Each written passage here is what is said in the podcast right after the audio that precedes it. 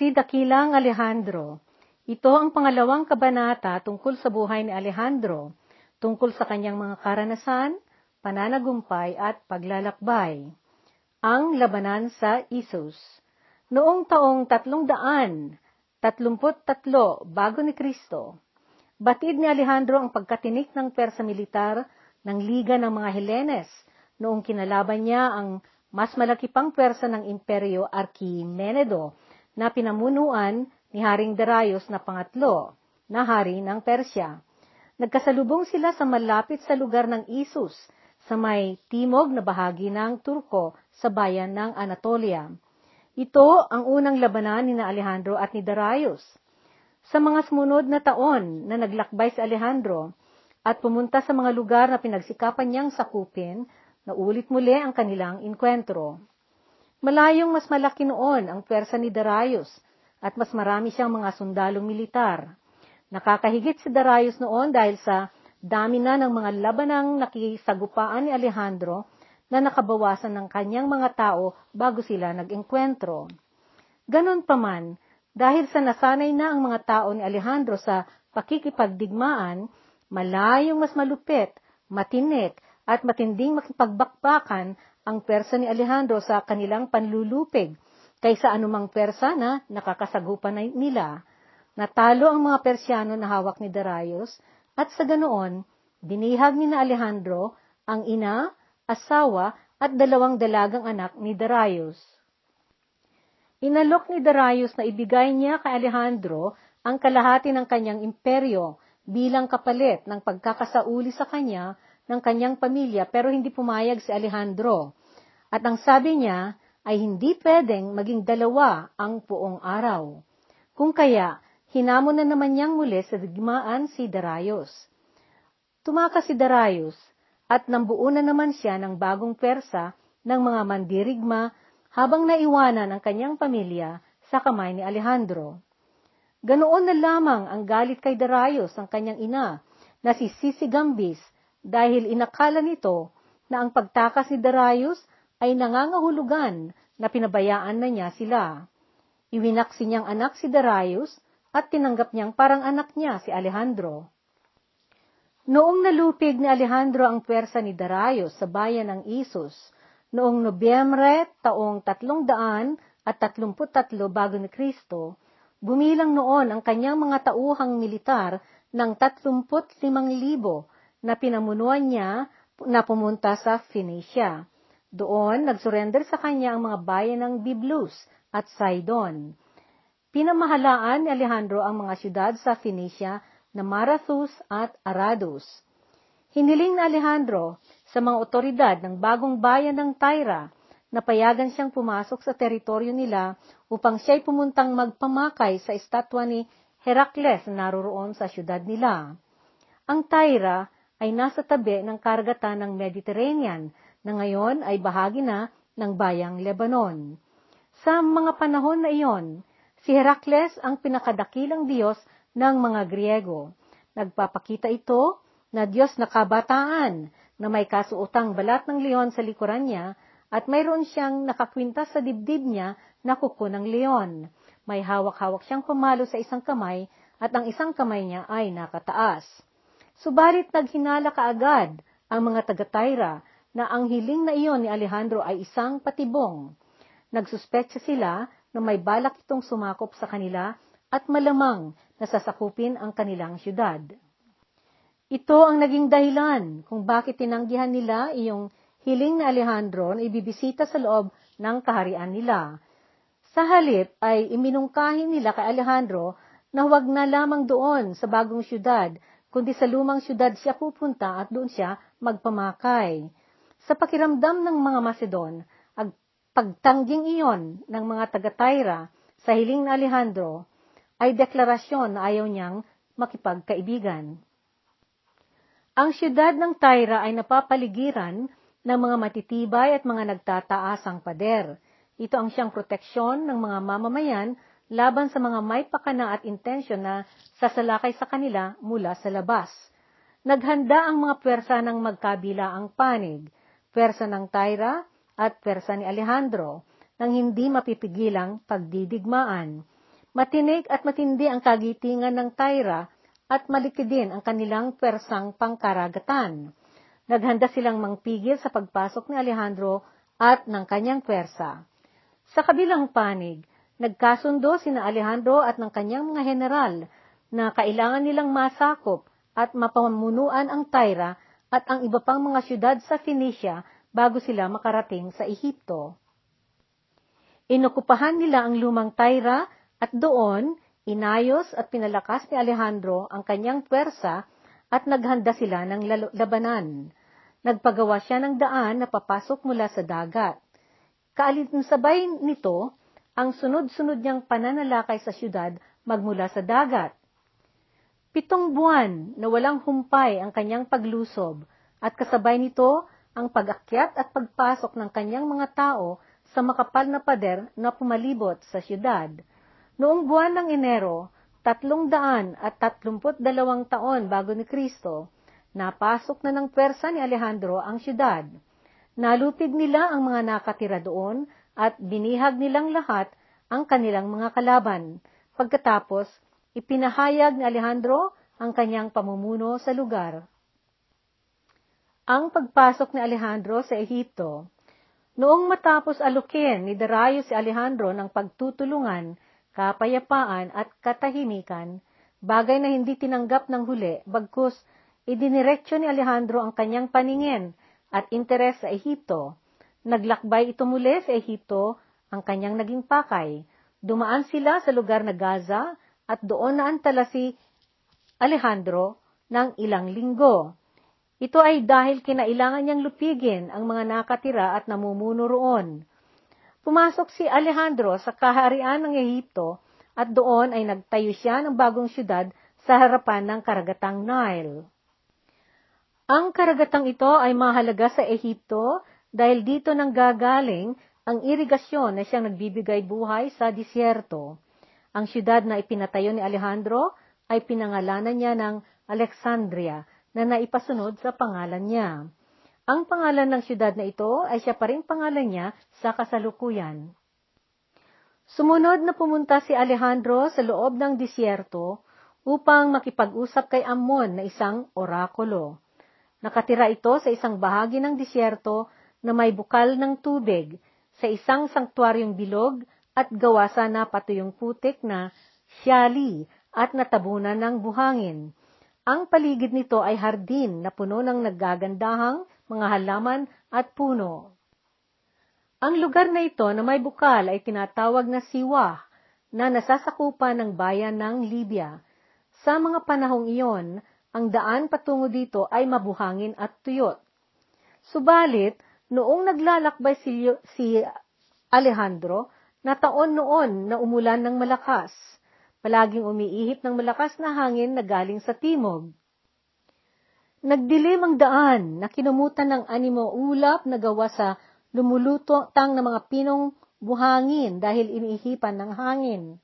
Nawala ang marka ng daan na kanilang sinusundan at sila'y nalito hanggang sa nagkandawalaan sila sa disyerto. Subalit batay sa mga kwento, sila'y hindi pinabayaan ng mga Diyos ng kanilang lahi, at may 2 lumabas na ahas na nagsalita at nagsabi sa kanila na 2 uwak ang magsisilbing gabay nila. Ayon sa naisulat sa kasaysayan, ang nasabing orakulo na pakay na puntahan ni Alehandro ay isang Diyos ng katotohanan at magandang kaisipan. Gustong-gusto noon ni Alehandro ang makipagtalakayan at magtanong kay Ammon na orakulo dahil naipapunla sa kaisipan niya na ang ninuno niya ay lahi ng mga Diyos na sina Perseus at Heracles. Itong mga nasabing mga Diyos ay nagpupunta rin noon sa nasabing orakulo upang humingi ng pangaral. At ayon sa naitalang kasaysayan, ipinahayag ng orakulo kay Alehandro na siya ang bagong taong Diyos sa lupa, na siya ay inapo ng lahi ng Diyos ng Ehipto na si Ammon. Pagkatapos ng kanyang pagpunta sa orakulo, bumalik si Alehandro sa Ehipto. Subalit hindi siya nagtagal doon dahil kinailangan niyang tapusin noon na lupigin at pamunuan ang imperyo ng Persia. Kaya pagkatapos na makapaglagay sila ng gobyerno sa Ehipto, siya ay naglakbay muli. Ang labanan sa Gaugamela. Muling nagkaenkwentro sina Alehandro at Darius sa sumunod na panahon at ito ay nangyari sa puok ng Gaugamela. Gaya din ng nangyari sa kanilang bakbakan na naganap sa Issus, tinalo ng Persa ni Alehandro ang Persa ni Darius. Sinunog niya ang Persepolis at tinasira niya lahat ang mga sulat na nakatago tungkol sa paniniwalang Zoroaster. Natakot ang Persa ni Darius sa bangis ng mga Macedon na tauhan ni Alehandro at marami sa kanila ang nang-abandonar kay Darius sa gitna ng labanan. Nakayanan ni Darius ang tumakas na kasama ang mga natirang mga mandirigmang tapat sa kanya. Nang buo na naman siya ng lupon ng mga mandirigma, at pinalakas niya ito. Pinanukala nila na pagkatapos nilang maghanda ay agad silang lulusob at makilaban sa mga Macedon. Subalit hindi na nagawang maisagawa ni Darius ang kanyang inatim na pakikibaka kay Alehandro dahil pinagtaksilan at pinatay siya ng isa niyang heneral na kamag-anak niya. Ang heneral na ito ay kilala sa pangalang Bessus. Sinunggaban ni Bessus ang pamumuno sa natirang Persang resistansya na binubuo at pinapalakas ni Darius noong bago siya pinatay. Namuno si Bessus ng ilang buwan. Sa kabilang dako, pinagalaw ni Alehandro ang kanyang Persa na maghanda para sugpuin ang kampon ni Darius at asang-asa ito noon ang kanyang makakalaban muli ay si Darius. Noong naipamalita sa kanya na namatay na si Darius at nalaman niya na pinagtaksilan siya ng isang sarili niyang heneral at kamag-anak, napuot si Alehandro. Sa mga panahong iyon, may paghanga si Alehandro kay Darius bilang isang kalaban. Binigyan parangal ni Alehandro ang pagkamatay ni Darius ng isang marangal na seremonya ng libing sa Persepolis. Pagkatapos, pinahabol niya sa mga tauhan niya si Bessus. Nahuli nila ito dahil itinuro ito ng mga namumuno sa mga lugar na dinaanan nila sa paghahanap nila kay Bessus. Bilang parusa, nahukom si Bessus na mabitay. Naging hari si Alehandro sa Persia. Idineklara ni Alehandro ang kanyang gobyerno sa imperyo ng Persia. Upang makuha niya ang panggalang sa kanya ng mga taong Persiyano, sinikap niyang ipinatupad ang mga kaugaliang Persiyano. Isa sa kustumbre na nagustuhan niya mula sa mga ito ay ang pagbati at paghalik ng mga tao sa kamay batay sa ranggo ng tao.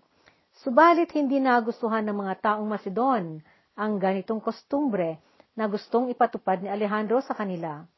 Naghinala sila na gusto ni Alehandro ang maging Diyos, kung kaya may mga taong nagtangkang pagtaksilan siya. Dahil dito, mapagsuspect siya si Alehandro.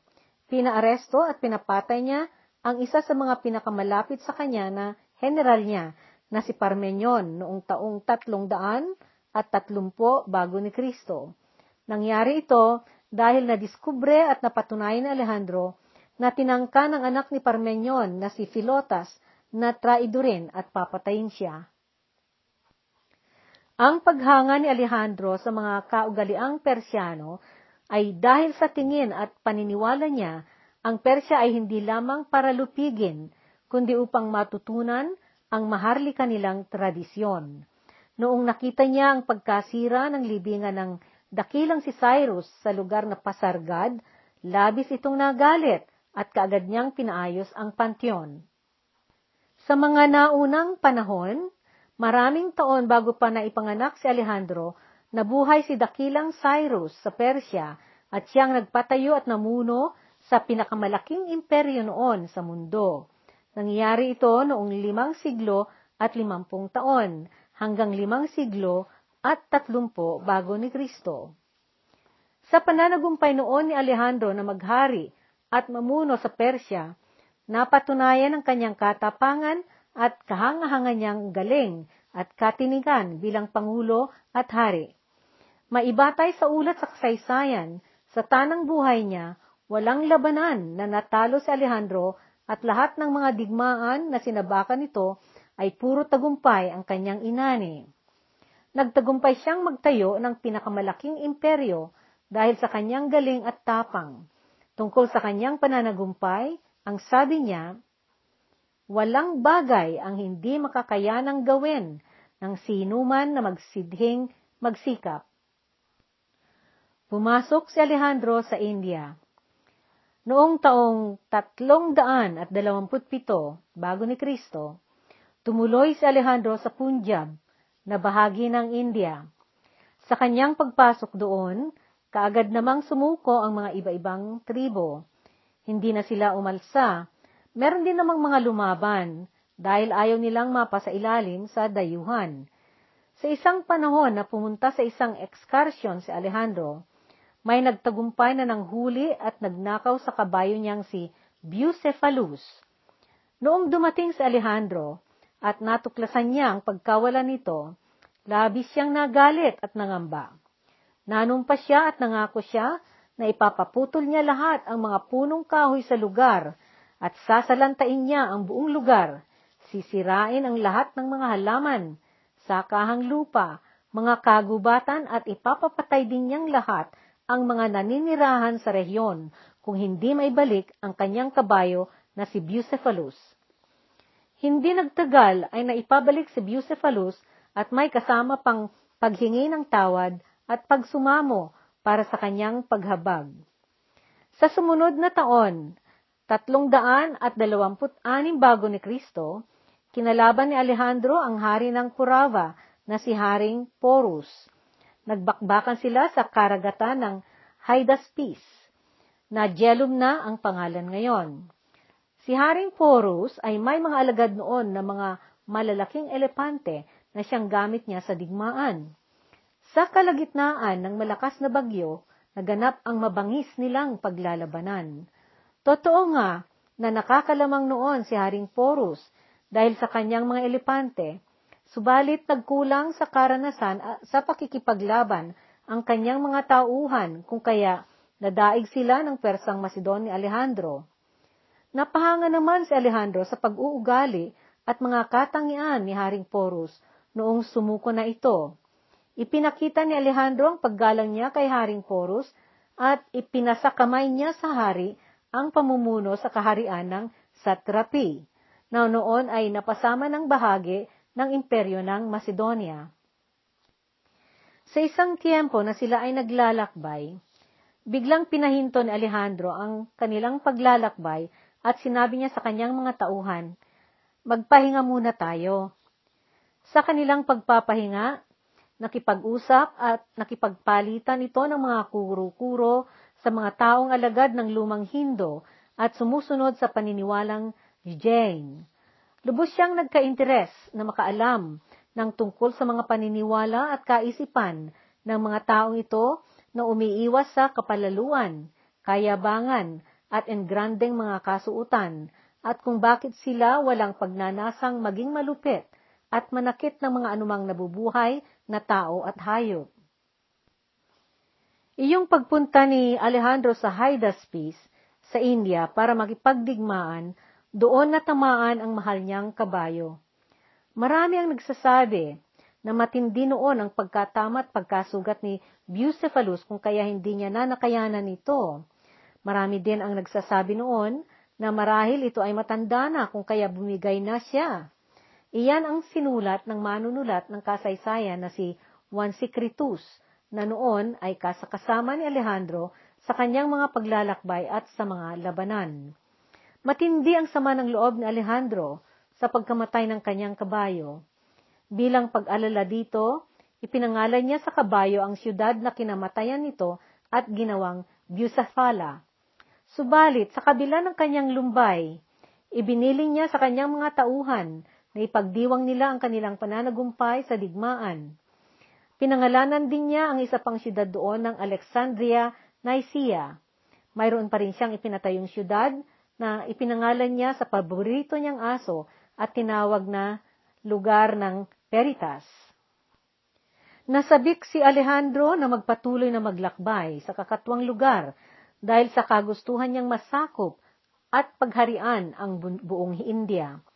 Subalit, nag-atubili na ang kanyang mga sundalo dahil sa sila ay napagod na ng labis.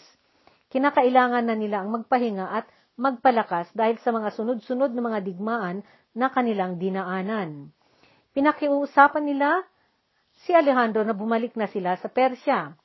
Nakinig naman si Alehandro at pinamunuan niya ang kanyang mga pinakamatitinik na mga tauhan na pumunta sa dagat ng Indus at nakilaban sila sa mga taga roon na tinatawag na Maloy.